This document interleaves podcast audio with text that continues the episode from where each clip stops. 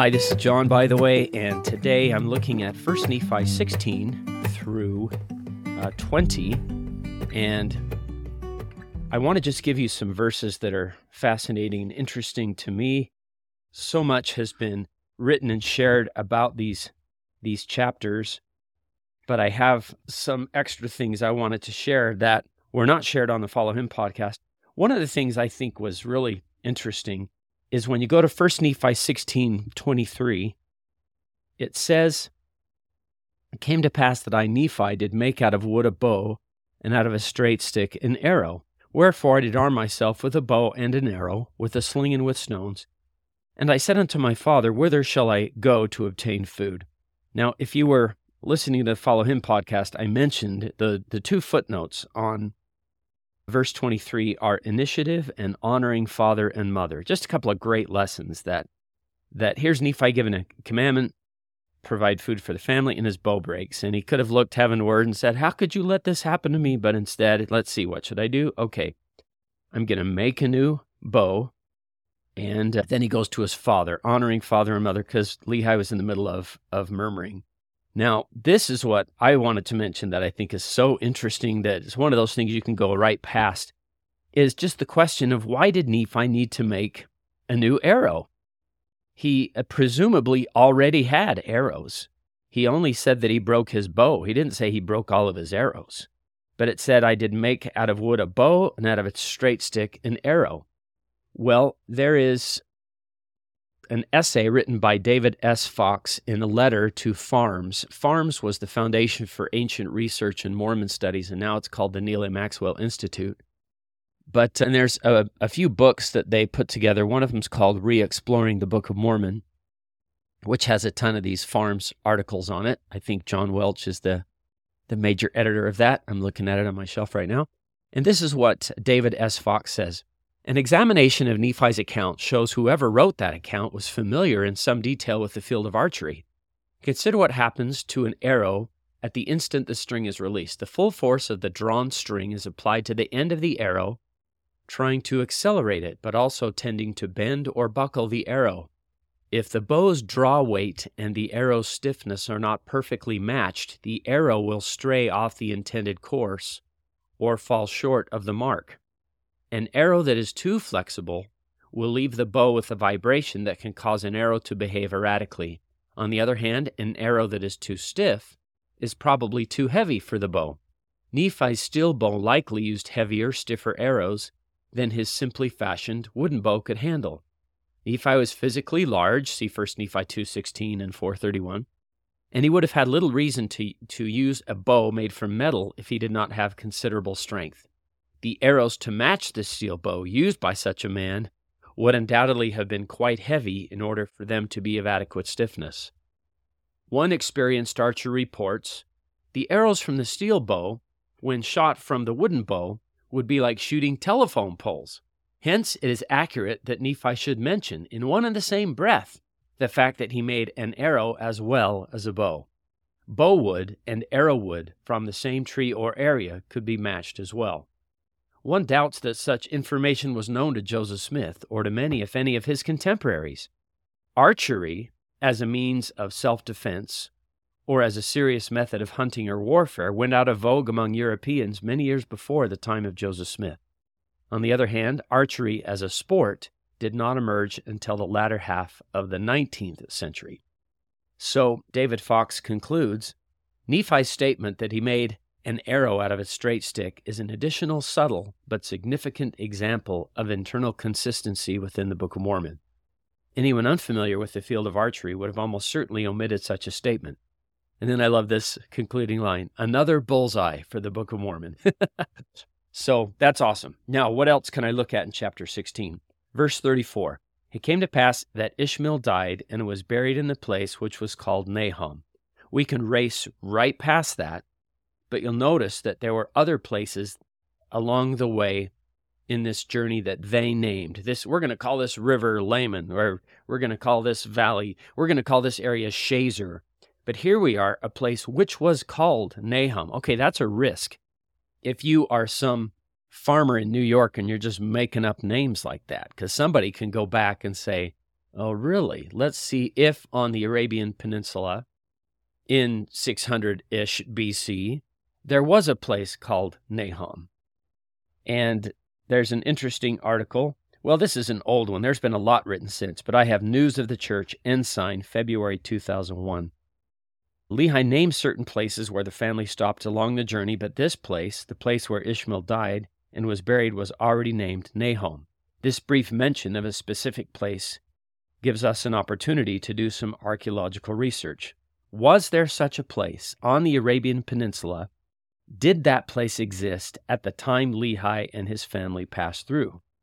There was, and it's where it's supposed to be, and it existed when it was supposed to exist. How could Joseph Smith have known this? He didn't know, but God knew, and his prophet translated the Book of Mormon by the gift and power of God. So that Nahom place, there's been a lot written about it since, but it's exactly where it ought to be and when it ought to be. And also, you read that they went nearly eastward from that time forth, which brings up another interesting thing. They get to a place that they named Bountiful because it had so much fruit. And you're thinking, what kind of place could possibly exist on the Arabian Peninsula that is bountiful? That place was called the Empty Quarter. And it's kind of fun today because you can basically go to Google Earth and you can find along the southern strip there of the Arabian Peninsula this little strip of green where there are and there's a freshwater source, there's a timber source, there's fruit, which to the Bedouin would be like palm trees, date palms, and stuff like that. So it's kind of another bullseye where that land bountiful might have been. Some scholars think of Wadi Sayq as a good place. Wadi, W A D I S A Y Q, Wadi Sayq, or down the coast. I think it's in the kingdom of Oman or something, but some places that would be that drop right off, perfect place to launch a ship, that have a mountain that you can, you know, that Nephi goes up to and that his brothers try to throw him off of. So there's some really cool things there that that fit exactly.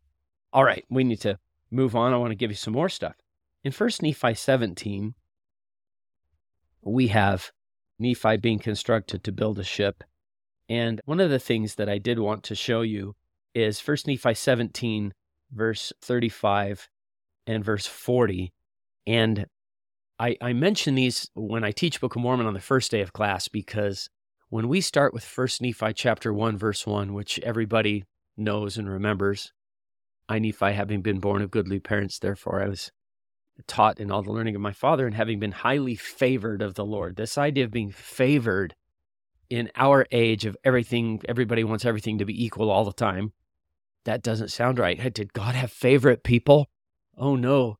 And I think I mentioned this on the Follow Him podcast, but I always tie that that first verse of being favored to 1 Nephi 17, verse 35 and 40. 1 Nephi 17, verse 35 Behold, the Lord esteemeth all flesh in one. He sees us and esteems us all equally. He that is righteous is favored of God. So Righteousness is our choice, and we choose favorite status. I joked on the podcast there's Lamanites, Nephites, Jacobites, Josephites, Zoramites, and there's favorites. We can choose to be a favorite. Same thing down to verse 40 He loveth those who will have him to be their God. I think he loves everybody, but I think this means he favors those who will have him to be their God. You put yourself in a place where you're able to receive inspiration. That's something you did. I think God sends inspiration and some of us can't hear it because of the, the choices we are making. So those verses I thought were important. I want to go ahead to, let's see, chapter 19, I thought was, has a, a verse in it that I feel is a really important verse. And that's First Nephi chapter 19, verse 9. And my memory is that Elder Maxwell quoted this one in some of his talks, Elder Neal A. Maxwell. And it's a prophetic verse, 1 Nephi 19.9. and it's talking about the, the God of Israel. Verse 8 says, He cometh according to the words of the angel, 600 years from the time my father left Jerusalem. That gives us a nice time stamp of 600 BC. Verse 9 The world, because of their iniquities, shall judge him to be a mm-hmm. thing of naught. Uh, wherefore they scourge him, and he suffereth it. They smite him, and he suffereth it. Yea, they spit upon him, and he suffereth it. And here's this prophecy that Jesus will be scourged and spit upon. And then it has a because. And I love the because. Why does he suffer it? There's a reason. And I, I love this, this because it could have been so many other things. But this is what it says. Let me go back and read it again. Yea, they spit upon him and he suffered because of his loving kindness and his long suffering towards the children of men. And I've put in my margin because of his love and his patience. When I think about what the Savior went through, the humiliation of scourging and crucifixion and all of those things, and the just horrific pain of it, why was he willing to do that? And you could come up with a list of reasons, of possibilities, maybe that, well, he said he would, maybe out of a sense of duty, of obedience to his father. But this verse says that these powerful motives are love mm-hmm. and patience. In section 19 of the Doctrine and Covenants, it says, Behold, I, God, have suffered these things for all, comma, that they might not suffer if they would repent. That look at the love part of that equation there. I would prefer to do this myself than to see others go through this. And so those two reasons help me kind of understand the, the character of the Savior there because of his love and his long suffering towards us. He was willing to uh, go through what he went through. So I love those verses. And then we get these two Isaiah chapters in 1st Nephi 20 and 21. And in in my Isaiah for Airheads book, I take the synopsis and reprint that, of course, the little italicized line that precedes each chapter in the Book of Mormon. But here's my expansion. Here is Brother Bytheway's overview of 1 Nephi 20 in one paragraph. Members of the house of Israel talk about God, but don't rely on him. The Lord has shown and will show the house of Israel many things that are to come, but they are stubborn and rely on their own wisdom and their idols. The Lord still loves them and will refine them in the furnace of affliction. The Lord created the heavens and the earth and has raised up a servant to declare his words to the people. The people should follow the Lord's way and flee Babylon. You know, I was thinking as we were recording recently that we hear, and sometimes I think the rumors are stronger than the reality, but I don't know for sure that people are just leaving the church all the time. Well, they are. We are told to flee Babylon. Some are fleeing Bountiful. That's what I thought of. Why would you flee Bountiful? That's a bad idea to flee Bountiful because this is where this is where the tree of life is in the gospel.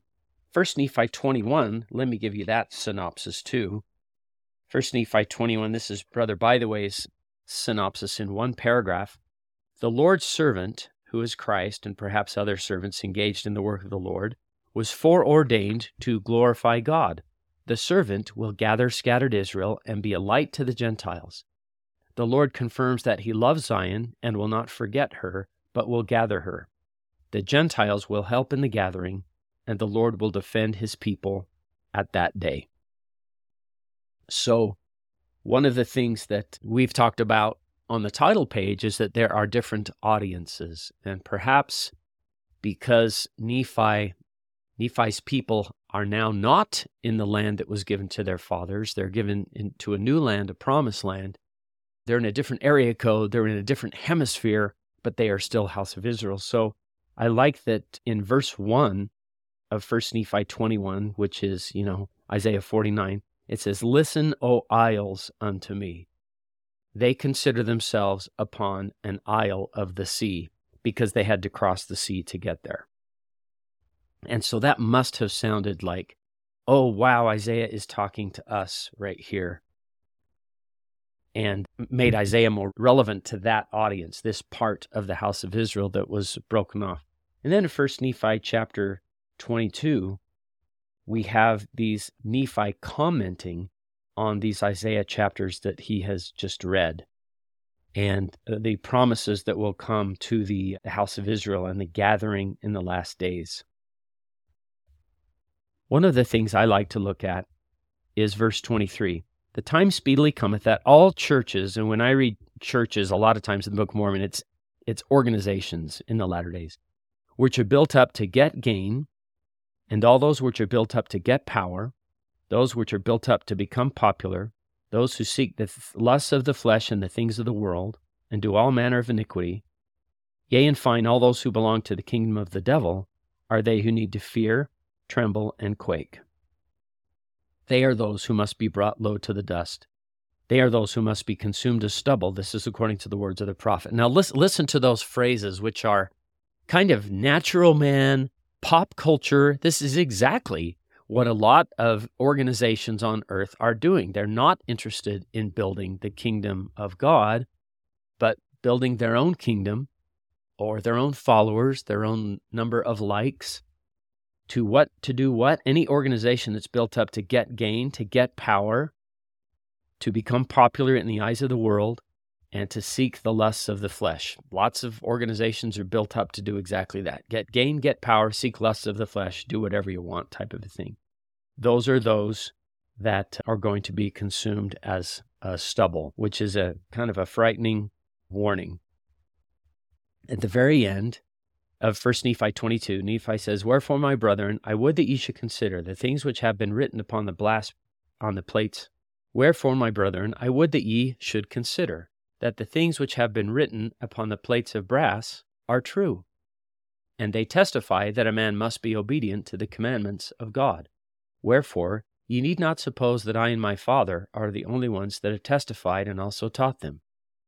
Wherefore, if ye shall be obedient to the commandments and endure to the end, ye shall be saved at the last day. And thus it is. Amen. So here is maybe Nephi and Lehi trying to say, look, guys, this isn't just us talking. This is, and you know, they open up the plates of brass. This is the scriptures talking. These are the prophets who are telling us this. This, this isn't just my idea or Lehi's idea. And I think we do the same thing. President Nelson is testifying of what's in the scriptures, and the scriptures are testifying of what President Nelson says. And I love what I heard Brother Brad Wilcox say once is that we want our youth to get to the point where they're not saying, This is my mom's church or my dad's church or my grandpa's church or my grandma's church. This is my church. We are all in this together.